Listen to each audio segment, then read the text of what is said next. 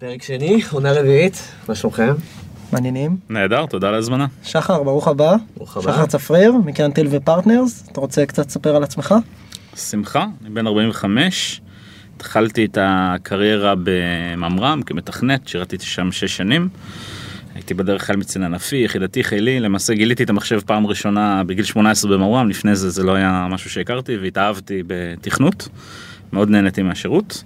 השתחררתי והפכתי להיות יזם ככה לגמרי במקרה, לממר"ם הגעתי במקרה, גם להיות יזם הגעתי במקרה, שום דבר לא היה ממש מתוכנן אצלי. אמ, סטארט-אפ הראשון שלי היה תולדה של קרוב משפחה שסיפר על איזה בעיה שיש לו שהייתה משיקה קצת לשירות הצבאי שלי. אה, הוא היה bootstrap, לא ידעתי אז מה זה סטארט-אפ ולא ידעתי אז מה זה bootstrap, אבל ככה זה היה. מה עשיתם?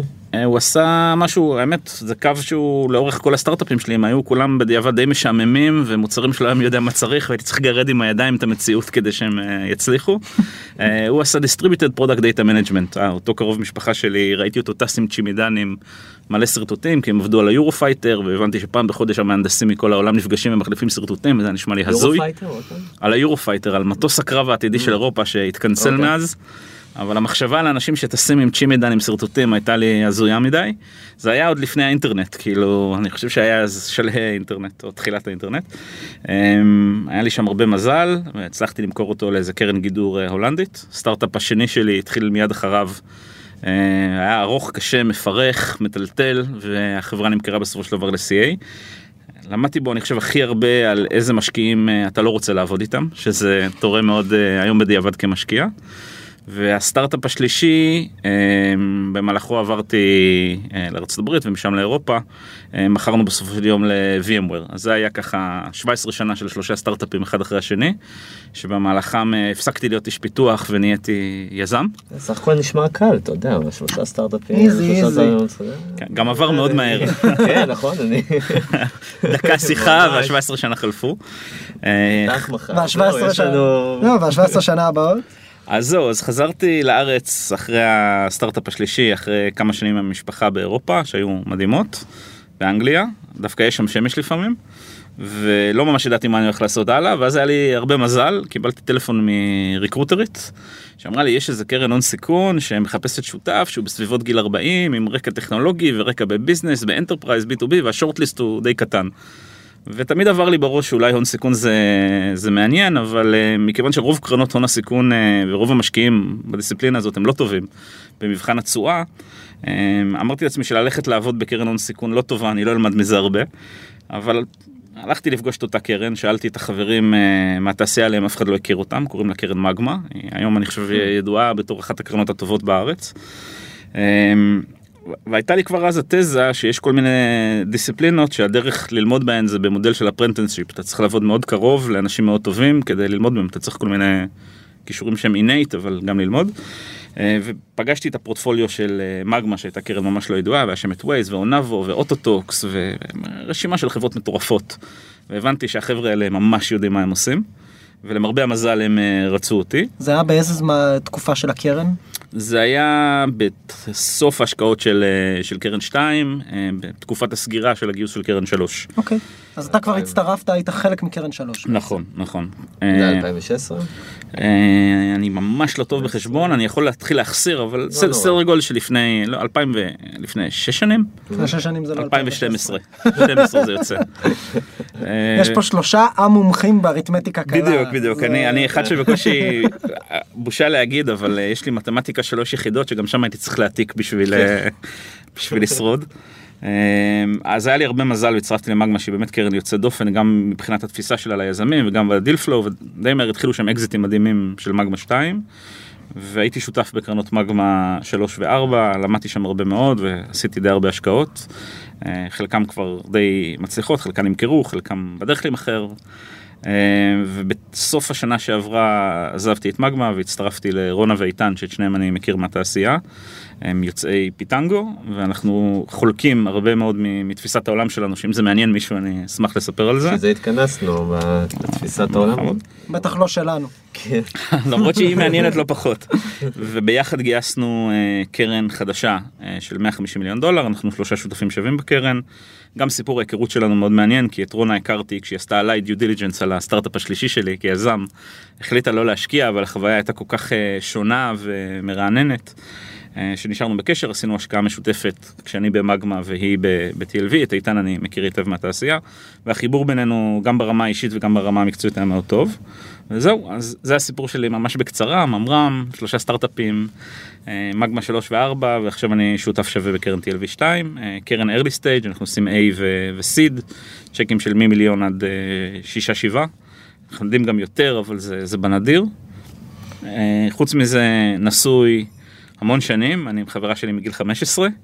אה, ממש אה, שמח על כל יום חדש. כן. מ- ממש ככה. האמת שאני מהיחידים בדור שלנו שיכול לספר שהוא הכיר את אשתו באושוויץ וזה יהיה נכון. כי פגשתי אותה שם. במסע לפולין. במס- במסע לפולין, היא הייתה שכבה מעליי. רומנטי. מאוד, על רקע גיי ההריגה. אה, יש לנו ארבעה ילדים. חובב אה, שחמט מאוד גדול וחובב צילום מאוד גדול. אם יש עוד משהו שאתם רוצים לדעת, אני מדהים, יש. עוד הרבה דברים. שחמט ו-VC זה זה מפתיע. כן, אה, לא. זה דווקא פוקר הולך יותר טוב, לא? גם, אבל יפה. יש הרבה דברים שאנחנו רוצים לדעת. אנחנו... אני לרשותכם, יש ושוב לנו- תודה על ההזמנה. יש לנו פרק שלם לשאול אותך את כל הדברים האלה. אנחנו שנייה ניתן אה, קצת טייקים למאזינים. אז אנחנו באמת בפרק 2 של עונה רביעית של עוד פודקאסט לסטארט-אפים, עוד פודקאסט, הוא כשמו כן הוא, עוד פודקאסט לסטארט-אפיסטים וכאלה המתעניינים ביזמות. המטרה שלנו זה להפגיש אתכם עם יזמים סדרתיים ומשקיעים מובילים בתעשייה כדי לשמוע את המסע שלהם ולעזור לכם להיות יזמים טובים יותר. אנחנו בפרק שני, נכון. עונה רביעית, אנחנו רוצים להגיד תודה ל... לגלובס. לגלובס שנותנים לנו בית ולרייס TLV. אה, זהו, ואנחנו מתחילים ממש עוד מיד. עוד פודקאסט? עוד פודקאסט. עוד פודקאסט לסטארט-אפים.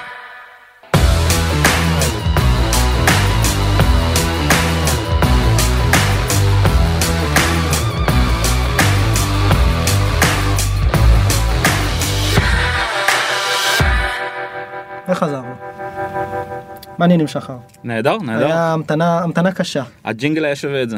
ממש. אז אה, בוא נראה לי נתחיל ארדקור. אמרת שאתה רוצה לדבר שנייה על התפיסה שלך כמשקיע, לאור הניסיון שלך. בסופו של דבר יזם סדרתי שלוש פעמים, גם מכרת את החברות, היית משקיע תקופה ארוכה, השקעת היית בבורד של חברות במגמה, קרן מובילה. אה, מה קורה ב-TLV? מה, מה מייחד אתכם מאחרים? מה הגישה שלך ושל אה, רונה ואיתן אה, סביב השקעות? אני חושב שלכל קרן יש את ה... גם את האידיאולוגיה שלה וגם את האזורים שמעניינים אותה. אנחנו בעיקר משקיעי enterprise B2B, עם, עם חריגות.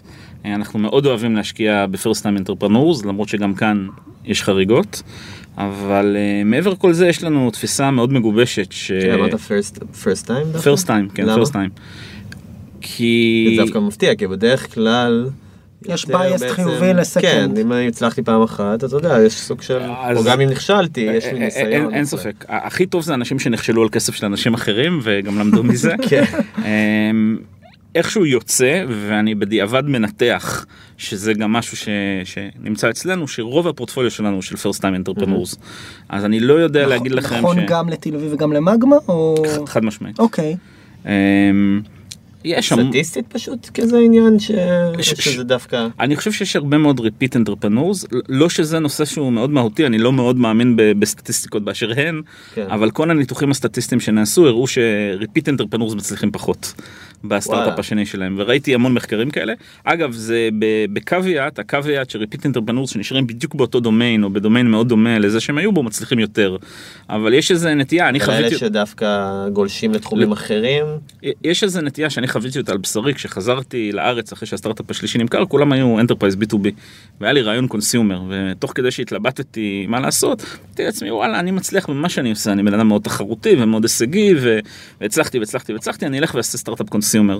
ובזבזתי על זה איזה שלושה חודשים, אה, ולשמחתי מאוד מהר החלטתי שאני לא מבין בזה שום דבר, אה, ומה שאני עושה הוא איוולת, וכל ה patternים שיש לי היו לא רלוונטיים בעליל. אגב, זו אחת הסיבות שגם כמשקיע, אני משקיע רק באזורים שיש לי איזה אינטואיציה לגביהם. אה, אני יכול לפגוש סטארט-אפ consumer מאוד מעניין, אני אומר להם מראש שהחליטו כשהם רוצים לבוא שאני לא נוטה להשקיע באזורים האלה. ואני יכול להתלהב מאוד כצרכן ממה שהם עושים, אבל אין לי שום אינטואיציה ו/או ערך מוסף ב, בעולמות תוכן האלה.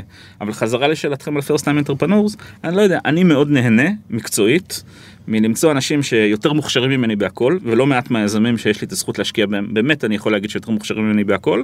הדבר היחידי שיש לי זה שיש לי קצת יותר patternים שחוויתי, אה, וקצת יותר ניסיון שיכול להיות רלוונטי במקומות מסוימים.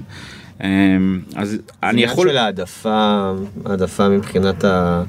הקשר מול המייסד, מייסדת, או שזה משהו דווקא שקשור לאיזה over ביטחון, אולי שיש למישהו second, second time entrepreneur, או כלומר זה, זה נראה לך משהו שקשור לסטייל או העדפה של הקרן או...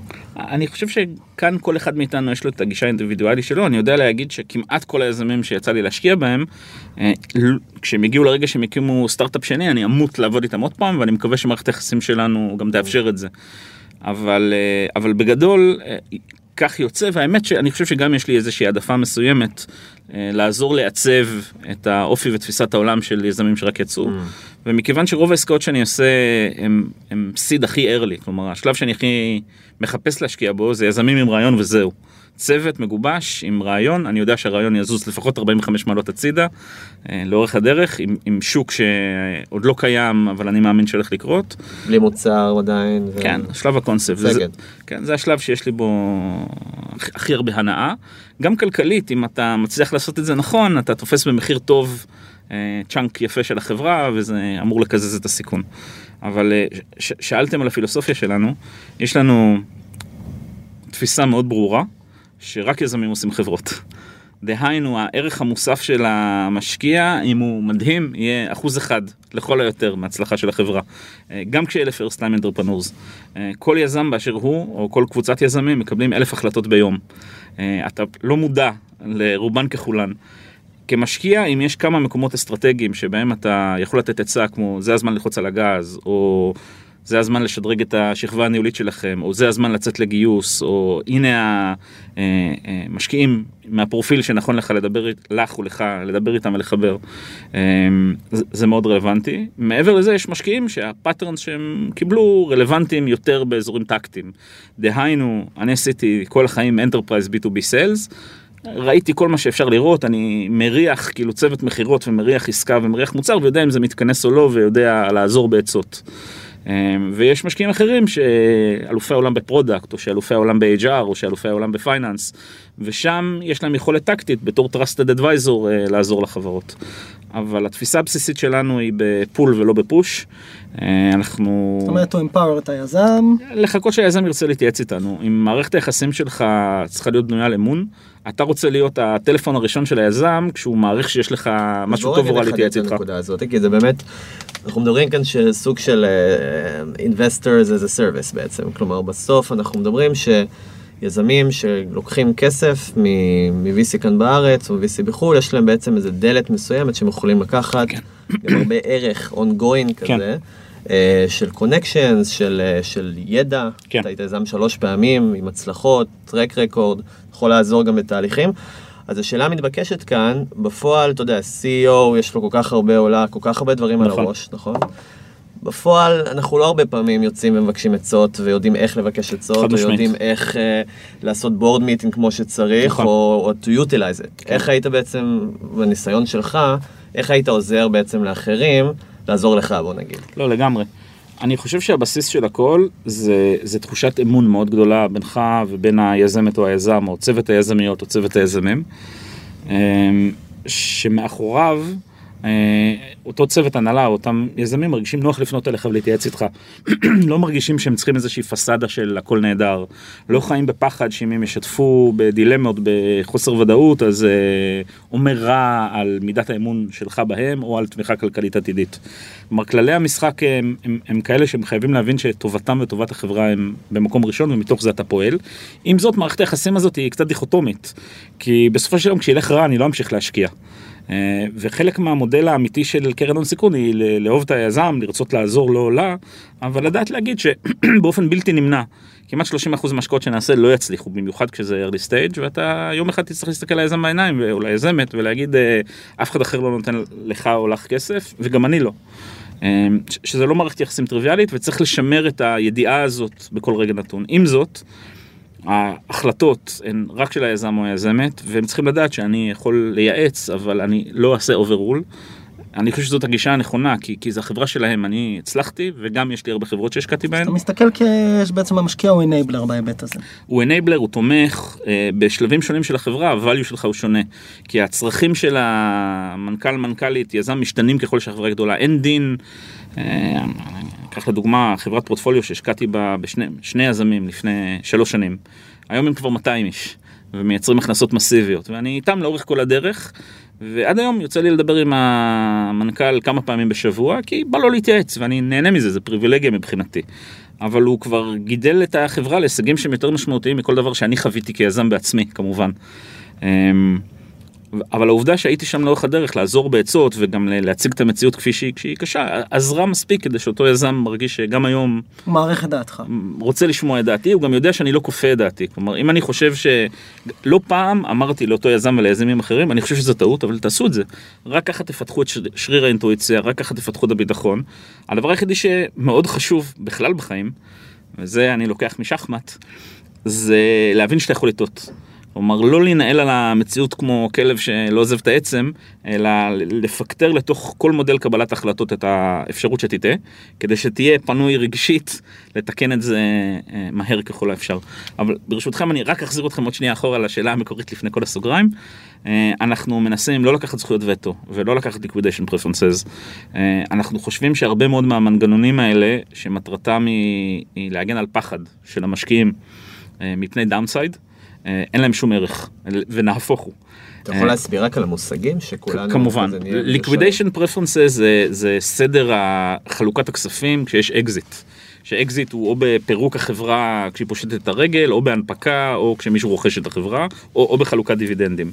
לכאורה כמשקיע אתה מחזיק אחוזים בחברה, אה, אבל יש הסכמי השקעה שאומרים, אני קודם כל כמשקיע אקבל פעמיים או שלוש פעמים את כמות הכסף שהשקעתי, ולאחר מכן, אם יש לי 30% מהחברה, אני גם מקבל 30% מהעודפים. כלומר, ראשית אני מבטיח לעצמי אה, תשואה מובטחת, עד כדי כמות הכסף ש- שהונזל מהחברה. למה זה טוב? זה טוב אם יש אקזיט קטן, אם השקעתי 2 מיליון דולר והחברה נמכרה ב-10 מיליון דולר זו תשואה מאוד לא מוצלחת, תלוי בכמה זמן, לפחות כלכלית. ואם הכנסתי מנגנון כזה, אני מבטיח שאני אקבל לפחות 6 או 8 מיליון דולר ו- ולא יישאר כלום לאחרים. עכשיו זה לא מעניין, אה, אבל בהרבה מהסכמי ההשקעה ישנים, גם לי כיזם, זה הסעיף שהיה, קראו לזה double dip ו triple dip, ואתה ישר מדמיין את אה, קוסטנזה עושה double dip שם באחד הפרקים. עכשיו למה זה לא טוב?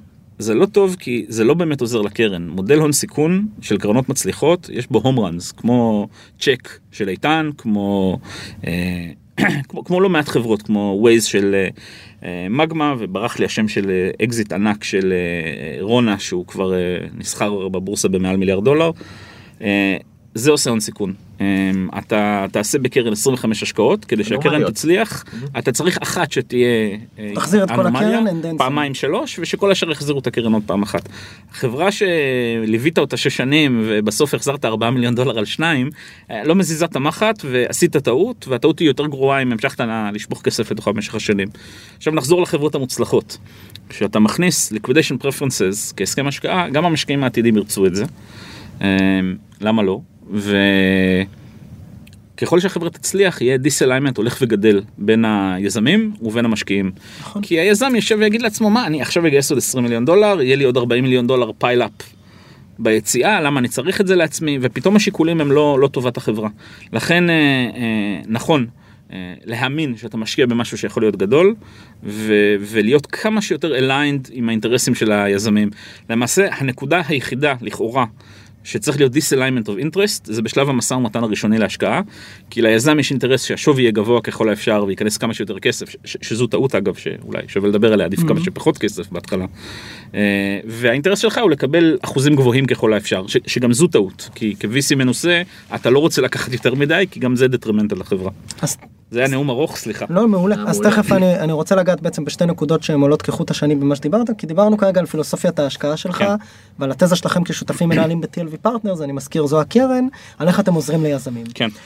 יש פה שתי הנחות, אחת זה הנחה הכללית והשנייה זה הנחה אישית שלי, בסדר? אז ההנחה הכללית היא אה, בעצם שיזמים בכלל באים לקרן והם מצפים שהקרן תעזור ותיתן added value. כן. ואני חושב שאין קרנות בישראל, אגב גם לא בארצות הברית, שהמשקיעים יבואו ויגידו האמת אין לנו added value, אנחנו נותנים רק כסף, פשוט ארנק. אה, אז אני לא אז איך, פעם, אז איך יזמים מתייחסים לזה? כי הם שומעים את זה מכולם. תראה, אני לא פעם אומר ליזמים אה, אה, ללא כחל וסרק, שאני לא יודע כמה ה-added value שלי הוא משמעותי, אבל שילכו וידברו עם ה-15 יזמים שהשקעתי בהם, כולל בחברות שלא הצליחו. אני חושב שה-due diligence חייב להיות תמיד הדדי, ואני חושב שכמו שאני אחפור אחרי כל אה, פירור בהיסטוריה של כל אחד מהיזמים כדי להכיר את האישיות שלהם ואת האופי שלהם, אה, הם צריכים לעשות משהו דומה ולנסות גם לשמוע מהיזמים מה, מה הערך שהם קיבלו. אני חושב שהערך שלי בתור דור אופנר או מישהו שיחבר אותך ללקוחות זה הvalue הכי זניח והכי לא משמעותי. עם זאת יזמים צעירים מתבלבלים כי הם מחפשים את מה שהכי מפחיד אותם. אה, קח אה, יזם או יזמת צעירים שהשתחררו מ-8200, מ-49, היו תלפיונים, מיטב הנוער, גאונים במתמטיקה, הם אומרים לעצמם, וואלה, את המוצר אני צריך לפתח, וכסף הנה אני מצליח לגייס עכשיו, אבל איך אני אגיע ללקוח? אני צריך מישהו שידע לפתוח לי את הדלת לטסקו, או לבסט ביי, או לסיטי בנק, או לבנק אוף אמריקה. ואם המשקיע לא יודע לעשות את זה, אז מה הערך של המשקיע? שזה קשקוש בלבוש. אמ, למה זה קשקוש בלבוש? זה קשקוש בלבוש, כי קל בצורה יוצאת דופן להגיע לכל הגופים האלה, וכמובן אנחנו גם עוזרים בזה. היום. היום, היה- הייתה איזה מגמה, כלומר, שהובילה איזה שמאוד קל היום, שהם פתוחים מאוד יחסית. הם, הם פתוחים מאוד כי זה באינטרס שלהם, לכל אחד מהגופים האלה יש innovation ויש אנשים שקל מאוד להגיע אליהם, יש טכניקות מכירה בסיסיות ובינינו יש 3 degree of separation לכל בן אדם רלוונטי וזה בדרך כלל גם 2 degrees of separation. ה challenge האמיתי ליזם זה הקומה הראשונה, זה האם אני בכלל עובד על מוצר שצריך אותו. אה, ואיך אני מאפיין אותו, ומה ה-MVP הכי מינימלי שעדיין סוסטיינבל, ואיך אני בודק את עצמי, ואיזה אנשי צוות נכון לגייס ומתי, ומה מבנה ההוצאות הרלוונטי. אה, כל מיני דברים שבכלל לא מודעים להם, ואז האשליה הזאת של טוב, המשקיע יפתח לי את הדלת ללקוח, זה, זה קשקוש.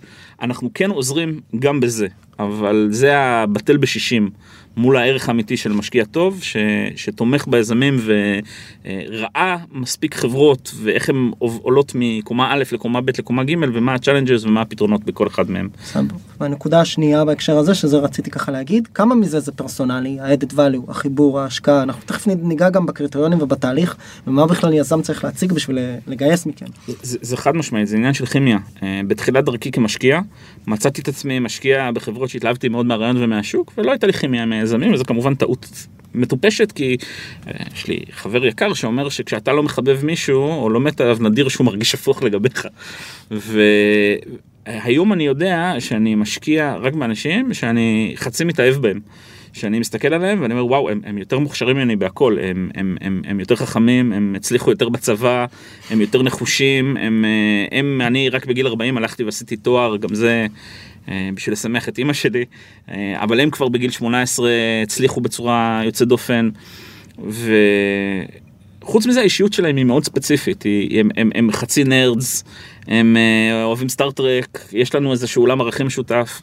עכשיו אני משתדל לעבוד ולהשקיע רק עם אנשים שמאוד מאוד מאוד נעים לי איתם, אה, שאני מרגיש קרבה אליהם, אני מרגיש רצון פנימי עמוק לעזור להם והם מרגישים את אותו דבר כלפיי. עכשיו כן, זה עושה איזשהו סקיו. בפרופיל ההשקעות שלי ואנשים שאני אשקיע בהם או שאיתן ישקיע בהם או שרונה לא בהכרח יהיו אותה פרסונה וכל אחד מאיתנו יעשה פס מ... גם, גם מסיבות של הפרסונה. יצא לנו לדבר על זה קצת, אגב גם עם משקיעים אחרים שהיו פה, אני בכוונה שם כמה שאלות על הנקודה הזו, כי בעיניי בסוף זה המטה של מה שמעניין בשיחה, איך אה, מביאים כסף ממשקיע, מ-TLV במקרה הזה, או. משחר צפריר ספציפית אפילו. אה, יש פה את המרכיב הרך, האינטואיטיבי. נכנסים מחופשים מה- לדארקט ויידר. בדיוק. מצוין. I am your father. זה יש לך כסף, זה הכל. האמת שאחת החברות האחרונות שהשקעתי בהם שעדיין לא פרסמה את זה השם שלהם לקוח מתוך אקסמן. זה בפני עצמו סיבה. לא רעה להזמין אותם לפגישה. כן. כן. ואין פה בעיה של זכויות יוצרים עם אה, מרוויל. עם עוד מישהו אה. לא אוקיי. הם עשו איזה משחק מילים יפה. הבנתי. אז, אז בוא נדבר שנייה. אפשר לדבר שנייה על הקטגוריות, אני אבקש ממך רגע, מה אתם מחפשים בגדול? בסדר? בפירוט, שוק, מוצר, צוות כן. וכולי, ואז כן אם תוכל להתייחס בסוף בכוכבית על המרכיב הרך, על החיבור האישי, לגמרי. וכמה זה אגב בכלל אה, פייר, הגיוני, האם משקיעים אחרים לדעתך עובדים ככה עם הסיפור האינטואיטיבי והחיבור האישי הזה בסוף? אני, אני, אז אני אקפוץ לשאלה האחרונה שלך, אני בטוח שלא. אני בטוח שאנשים מתחלקים לכאלה שמבנה האישיות של הצוות יזמים משפיע עליהם יותר או פחות, שהם מחפשים פרסונה כזו או אחרת, שהם בונים מערכת יחסים קורקטית יותר או פחות, שיש להם אינטליגנציה רגשית גבוהה יותר או נמוכה יותר. אז אני לא חושב שאני מייצג איזשהו pattern שהוא עקבי לאורך עולם ההון סיכון. אני כן מעריך שלא מעט יש להם את הפרסונות שנוח להם לעבוד איתם. אנחנו גם אנשים של פאטרנים, אם השקעת בפרופיל אישיות מסוים והחברה ממש מצליחה, תרצה או לא תרצה, אתה מוצא את עצמך מחפש את עופר מארגוס או, או, או, או פרסונות דומות. אה, הייתה תקופה שכולם חיפשו את מרק צוקרברג בארצות הברית ברמת קלישאות שיזמים התחילו להתלבש כמוהו ולספר שהם הגיעו משם. אז, אז זה לכשעצמו לא מספיק, אבל, אה, אבל זה עובד. לגבי מה אנחנו מחפשים, זה, זה שאלה גם כן שהיא כאילו חצי קלישאה, כי המודל של מה הון סיכון מחפשים הוא ידוע לכל. אתה מחפש צוות, קשה מאוד להשקיע בסינגל פאונדר, אתה מחפש צוות, אתה מחפש איזה צוות שלא נוצר אד הוק, אלא שמכירים אחד את השני ולהתרשם, יש לנו סיסמוגרף מאוד רגיש לאנשים, להתרשם מהדינמיקה ביניהם. הם, אני לחלוטין לא מאמין בשני techies חזקים שמחפשים את איש הביזנס שהם שולפים מהרחוב. אני מעדיף אנשים שמכירים אחד את השני ואת החלקים שחסרים להם קל, קל להשלים לו כצוות יזמים. אמ, אנחנו מחפשים שוק. אה, אני הבנתי שהשוק יותר חשוב מהצוות, כל כמה שזה נשמע רע. אמ, זה נאמר פה כבר כמה פעמים. כן, זה מזכיר לי, גדלתי קצת בבסיסי חיל- האוויר, ואני זוכר כילד שהיה משפט שהיה נראה לי ממש מטופש, ואחר כך הבנתי אותו, היה על הקיר של המטבח כתוב, אה, אה, לא חשוב הכמות, העיקר האיכות, אבל שיהיה הרבה. אז אנחנו מחפשים אה, הכי הרבה את הצוות, ואז הכי הרבה את השוק. אה, כלומר, אנחנו לא מתפשרים אה, על הצוות, אבל אנחנו גם לא מתפשרים על השוק, והבנו שהשוק הוא חשוב יותר. אה, עוד פעם, דוגמת אה, ארגוס, הצוות שם הוא, הוא חריג בכל קנה מידה, אה, אבל גם השוק שם, זה שוק שלא היה קיים ונהיה קיים, וזורמים שם טריליוני דולרים, והגל הגדול הזה סוחף איתו. או ניקח את עולם הקונטיינרים, זה עולם שלא היה קיים, ונוצר, ונשפכים לשם מיליארדי דולרים, והגל הזה הוא כשלעצמו סוחף קדימה. עכשיו, במקומות שאין גל גדול, שסוחף, אז צוות מדהים עדיין יצליח. הם יצטרכו לגרד עם הידיים את המציאות ולהיאבק על כל הכוח ו- ולהתאמץ מאוד ומשהו יקרה. אבל זה לא כדין אה, מקום שהגל עצמו לוקח אותך ואז גם צוות שהוא פחות מדהים יצליח יופי צוות שהוא מדהים ושוק מדהים זה קסם ש- שאני זכיתי לראות אותו פעם אחת אבל אה, ואני מקווה להצליח לראות אותו שוב. דווקא היה נחמד להתעכב על ארגוס, כי באמת ה- זה לא היה קל לגייס בהתחלה. אה, לא רק, לא, לא רק ממני, אלא גם, עוד פעם, זה, זה משהו שעופר נכון. אה, גם, גם העיד עליו מבחינת ה... ה- זה היה כל כך אה, חלוצי, נכון. שבפועל אתה שואל את עצמך, אוקיי, אה, לאן העולם הזה יתקדם, והאם באמת הצורך הוא יהיה מיידי, או שזה ייקח זמן, ומתי הרגולציה תתקדם. לגמרי. אז השאלה באמת, מה גרם לכם בסופו של דבר לקבל את ההחלטה? אה, התחושה שלי שזה כן היה יותר הצוות מאשר השוק, כי היה המון מקרי, היו המון מקרים של דווקא מזל, לגמרי. שקרו לאורך הדרך, כמו ויירד מגזין וההתפוצצות של לגמרי. הפריצות שגרמו לדבר הזה להתפוצץ. או המזל שהיה לווייז עם המפות של אפל. אני, אני, אני לא רוצה להתייחס יותר מדי בפירוט ל, ל, לארגוס, למרות הצוות המדהים וההצלחה הכבירה, כי ה, אה, מבנה ההשקעות במגמה, כמו ש, שרבים בשוק יודע, הוא קצת מורכב. כלומר, יש שם מספר מסוים של שותפים שעושים השקעות, ואז חלוקת הבורדים היא, היא, היא שונה. אני כן יכול להגיד לכם שעופר מספר שהפגישה הראשונה שלו במגמה, שהייתה עם שניים מהשותפים, אני לא הייתי, אה, הייתה הכי גרועה שהייתה לו אי פעם, והוא חשב שלא תהיה פגישה נוספת. אה, ויצא לנו לפגוש את אה, נדב צפריר אה, קצת אחר כך, ובדרך מקרה שאלנו אותו, אני שאלתי אותו על עופר, והוא אמר זה אחד האנשים הכי מדהימים שהיו ב-8200, וכשמפקד 8200 אומר כזה דבר אז אתה כן. בוחן מחדש, אבל הסיפור של איך נוצרה ההשקעה בארגוס, אני מעדיף לטאטא אותו הצידה, זה נושא טעון. בסדר. אז בוא נדבר באופן כללי היום איך אתם רואים חברות, איך התהליך הזה מתנהל אצלכם. מצוין. אז העבודה שלנו היא למעשה לראות חברות. אני מגיע בבוקר, גם כן, זה אולי יישמע כמו בדיחה, אני כל בוקר מגיע למשרד ואומר לעצמי אולי היום אני פוגש את מרק צוקרברג בן ה-20 שבדיוק אה, או בת ה-20 שבדיוק השתחררו מהצבא או יצאו מהאוניברסיטה ותהיה לי את הזכות הגדולה לפגוש כזה. וזה נותן לי איזושהי תקווה כי האפשרות הזו היא, היא באמת קיימת כאילו ואנחנו באמת זוכים לראות אנשים מדהימים כאלה. אה, כולנו מקבלים דילים כל הזמן. אה, יש לנו את הנטוורק שלנו שכולל יזמים שהשקענו בהם ויזמים שהשקענו בהם בעבר ואנשים מהתעשייה ועורכי דין ורואי חשבון. האימייל שלנו מפורסם על האתר אין, אין שום קושי לפנות אלינו. שאלתי אותך את זה כבר פעם, אני בכוונה קוטע, כמה אחוז מההשקעות שלכם אתם עושים מאינטרואים וכמה מפניות קרות? אז עד היום אפס מפניות קרות. זה סטטיסטיקה שהיא... שזה אומר 100 אחוז תמשיכו מאינטרואים. לא, לשלוח. נכון. זה סטטיסטיקה שאני מאמין שהיא עקבית גם לקרנות אחרות. כן. אה, אני יכול לחשוב למה זה, אה, אם יזם או יזמת אה, לא הצליחו למצוא אף trusted party שנמצא באמצע, זה אומר משהו על כמה הם יהיו טובים ב, בעוד דברים. אה, יש שיגידו שזה נותן פה אה, unfair advantage למעגלים של יוצא 8200 או של יוצא ממר"ם או של אלה שמקורבים לעורכי דין, ואולי זה נכון. אה, כדי להימנע מזה, אנחנו מסתכלים על כל דבר שרק מגיע. יש לנו process מאוד מסודר, כל אימייל וכל מצגת, לא משנה מאיפה הם הגיעו, נכנסים ל-CRM, אנחנו עוברים על הכל, ואנחנו דנים בהכל, ויש לנו, כמו להרבה קרנות, ישיבה שבועית שעוברים על כל ה deal flow, אז אנחנו לא מסננים אוטומטית, אבל עם זאת, אה, המתאם אה, מאוד נמוך לקולד אימיילס. אז כמה, כמה סטארט-אפים, באיזה, עם איזה כמויות משקיע הון סיכון מתמודד? זה אחד הדברים שלחלוטין לא הבנתי כיזם. אה, לא הבנתי שהחלון שלך להישאר בזיכרון של משקיע הוא הרבע שעה הראשונה של הפגישה. ואותו משקיע כנראה הספיק לראות עוד חברה או שתיים היום לפניך ויש סיכוי שיורה גם חברה אחריך. אני מאמין שכל אחד מאיתנו רואה לפחות שתי חברות ליום לפחות אה, ויש ימים יותר עמוסים שרואים יותר. בפגישות. זה בפגישות, ללא קשר למצגות שאנחנו רואים. אנחנו מודדים את עצמנו כמדד פנימי, וזה מאוד משמעותי, אה, על איזה coverage יש לנו מהדילים. אנחנו גם, כמו סטארט-אפ, יש לנו marketing, ויש לנו return on investment, ויש לנו צורך לראות שאנחנו לא מפספסים opportunities. אף פעם אי אפשר להגיע ל-100% coverage לכל ה-opportunities, כי יש יזמים שמכירים מישהו מקרן אחרת, או שהושקעו בעבר על ידי מישהו אחר. אבל בגדול אנחנו אה, בוחנים איזה השקעות נעשו, בודקים שהם אה, עברו דרכנו, בודקים שהייתה לנו את ההזדמנות, מנסים להבין אם יש אזורים שמעניינים אותנו, שאנחנו לא מקבלים מהם דילים ומשקיעים מאמץ אקטיבי ב- שיגיעו לנו דילים.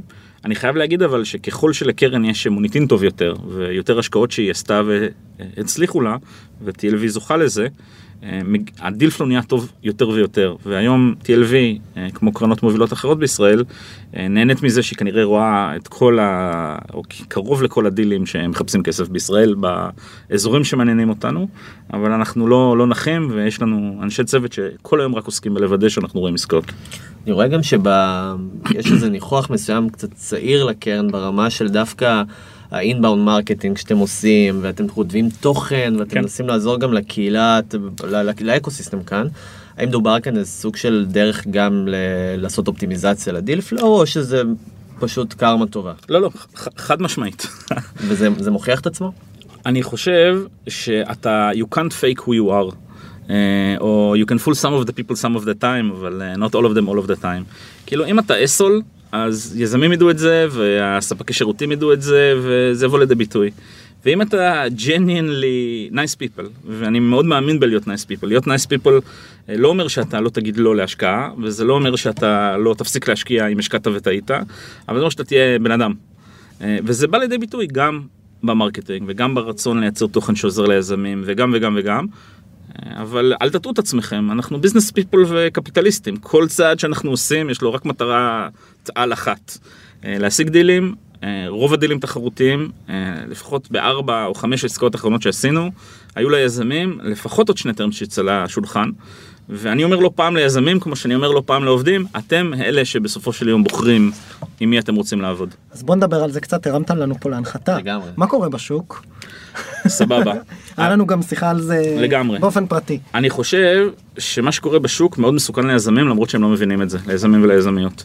יש, בעיקר אני, אני מסתכל רק על האזור שלי של early stage למרות שקולגות שמשקיעים בשלבים מאוחרים יותר אומרים דברים דומים.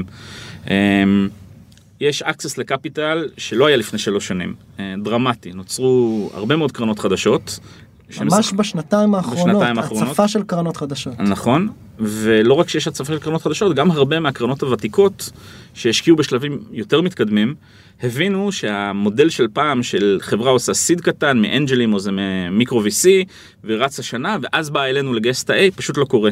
אה, ה-access לקפיטל גורם לזה שמגייסים צ'ק ראשון גדול יותר ורצים יותר זמן ומגיעים ל-hopefully ל-asset טוב יותר ואז מדלגים על ה-A אה, או על ה-A מינוס אה, ישר לקרנות זרות או ואז הרבה מהגופים האלה ירדו ב food chain למטה והתחילו לכתוב צ'קים כבר בשלב ה pre-product.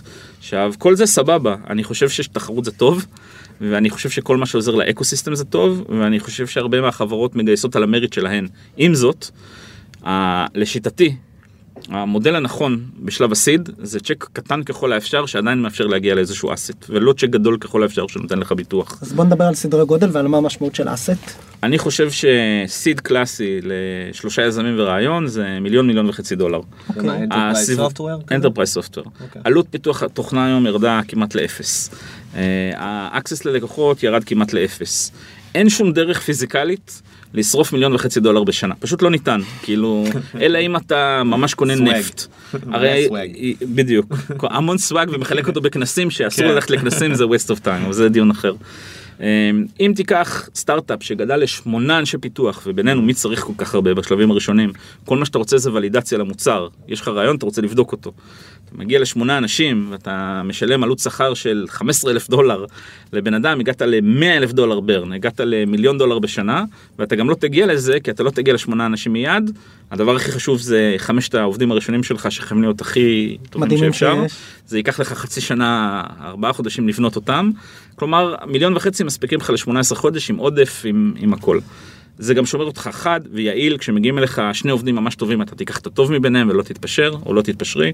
אה, המוצר לא יהיה מנופח יותר על המידה, כלומר, זה, זה פחות או יותר הצ'ק הכי נכון לסיד, ו- וככה היה. אה, רבות מהעסקאות המאוד מוצלחות שעשינו ועשיתי במאגמה, היו צ'קים כאלה. אתה נותן מיליון וחצי דולר, אתה לוקח את ה-25% מהחברה, אתה לא חזיר, ואתה מלווה את החברה, לא מבלבלים להם את המוח יותר מדי, עוזרים להם כשצריך, ואחרי שנה אתה כבר מכיר אותם והם מכירים אותך, וגם אם השוק עוד לא מבין שהם צריכים עוד כסף ומגיע להם, אז אתה שם, ואתה מבין, ואתה לא מפחד בעצמך לתת להם את העוד כסף כדי שהם יגיעו למיילסטון. מה, מה קורה היום? רק לא מזמן הגיעו אליי שני חבר'ה שעוד לא התפטרו ממקום העבודה שלהם. שלחו מצגת שנראית מעניינת, וכתבו שזה דחוף, הזמנתי אותם באותו ערב ב-6-7 בערב. מספרים את הסיפור, יש לי כל מיני שאלות על המוצר, ואז אומרים לי, תשמע, הסיבה שכתבנו לך שזה דחוף זה כי יש לנו term sheet ביד. אני אומר וואלה, ממש יפה, אבל מה, מה, מה הבעיה? אומרים לי, אנחנו לא כל כך רוצים את המשקיע שנתן לנו אותו. אני אומר להם, בסדר, אבל אני אהיה ריאלי איתכם, אני לא יודע לזוז מהיום למחר no matter what, אני... אבל מה עוד? אומרים, אנחנו חושבים שאולי נקבל דיל יותר טוב, מה, מה יש לכם על השולחן? יש לנו term sheet של חמישה מיליון דולר לפי עשרה מיליון דולר. אין, אין להם כלום. עכשיו, אני עוד גדלתי... לפי עשר לפני. עשר לפני. עכשיו אני גדלתי בעולם ש... שלכסף יש לו משמעות אני מסתכל עליהם זה שני חבר'ה שעדיין הם שכירים. בן אדם אתה שווה 40 מיליון שקל כאילו אתה והחבר שלך והרעיון כאילו בוא בוא נהיה שער הדולר הוא 3.7 אתה שווה 37 מיליון שקל כאילו אני לא חושב. אבל היה להם את הטרם שיט הזה ביד וחודשיים אחר כך גם הפרס רליס הופיע בגלובס הנה אנחנו סוגרים את הלופ עם קרדיט לספונסר והם גייסו את זה. עכשיו אה, אני לא יודע אם הייתי משקיע בהם הם אנשים מעניינים ומוצר מעניין אבל אם כבר הייתי נותן להם מיליון דולר ו- ולומד להכיר אותם. אבל בכל זאת צריך להגיד, ואני לא מנסה להיות פה וכחני. אה, לא, לא, תהיה. לטיל- ל-TLV יש חלק בסיפור הזה. זאת אומרת, היום כשהשוק הוא כל כך תחרותי, ובאים לכם, כמו שאמרת, יזמים עם מצגת לא שמקבלים מתחרים, הצעות, לא מתחרים על כסף לא מתחרים על כסף פשוט אוקיי. לא.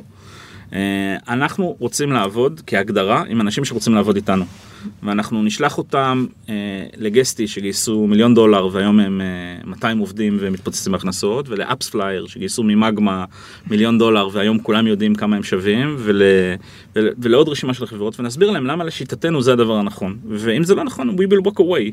אה, יזם או יזמת צריכים להחליט שהפרסונה שלנו וסט הכישורים שלנו וה references שלנו הם כאלה שאיתנו הם רוצים לעבוד. ולא בגלל שיש פה איזה בזאר של שקל יותר או שקל פחות. עכשיו כמובן, מדובר אבל בהפרשים משמעותיים. היום הסיד הממוצע עלה כמעט פי 2, 2 וחצי. נכון, עלה לשלושה וארבעה מיליון דולר. זה גם נותן לך שקט תעשייתי בסוף. אני לא רוצה שקט? תעשייתי. אתה לא רוצה. אני מעדיף להיות במצב, אני אומר את זה ליזמים בצורה מאוד כנה, זה גם נכון לגביהם, שאולי אחרי שנה נגלה שטעינו.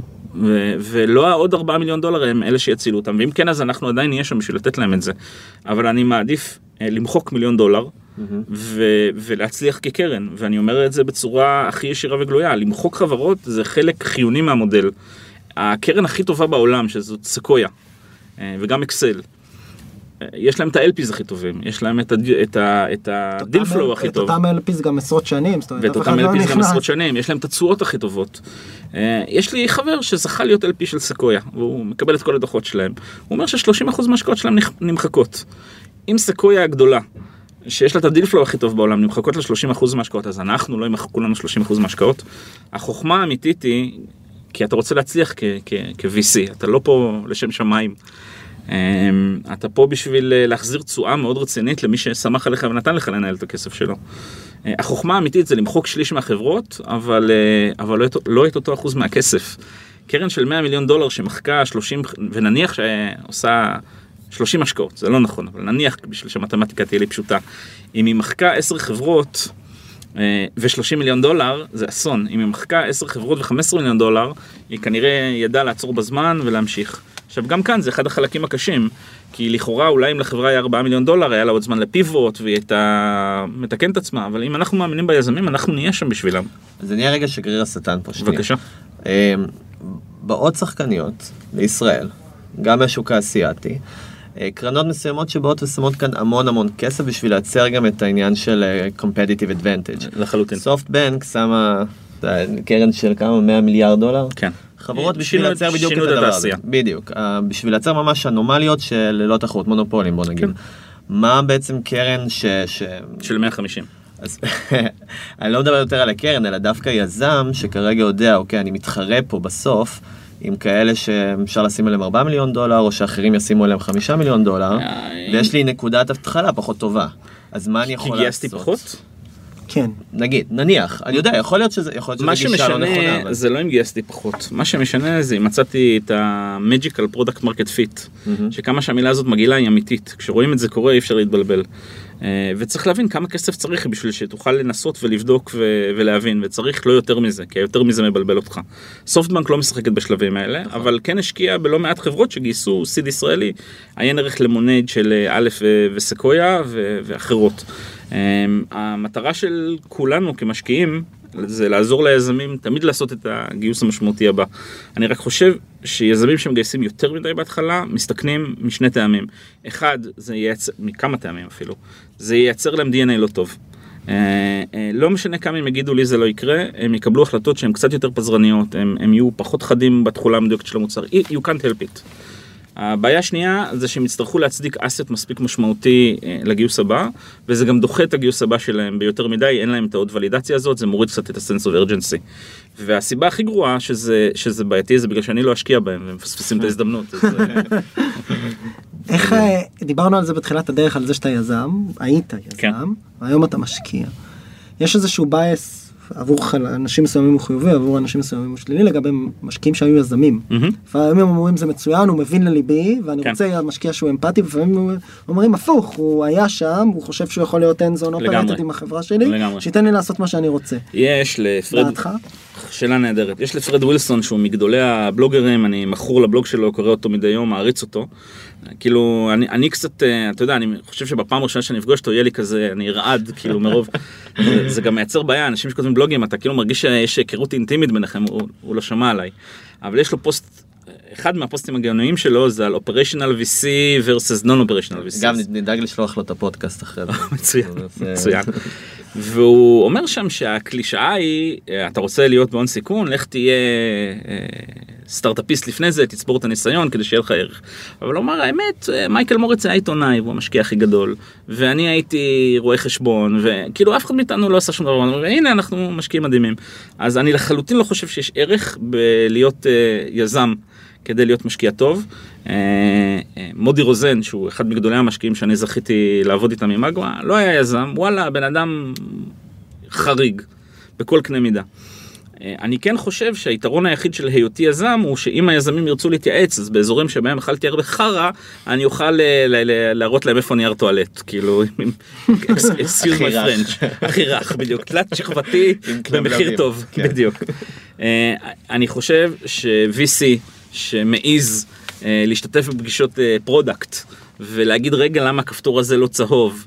ושעולה לשיחת מכירות עם אנשי המכירות ושמבקש מהיזמים שישלחו לו את המצגת שהוא יעיר הערות שהוא מבקש לא שהיזמים מבקשים אז מסכן היזם שלקח ממנו כסף וזה לא התפקיד של VC התפקיד של VC זה לבחור את הווינרים לבחור את האנשים האלה ש, שיצליחו no matter what ולהיות בר מזל שהם הסכימו לקחת ממנו כסף אה, ולעזור להם כשמבקשים אבל אה, לא להתערב יותר מדי. נראה לי בנימה אופטימית זו, לא? לגמרי.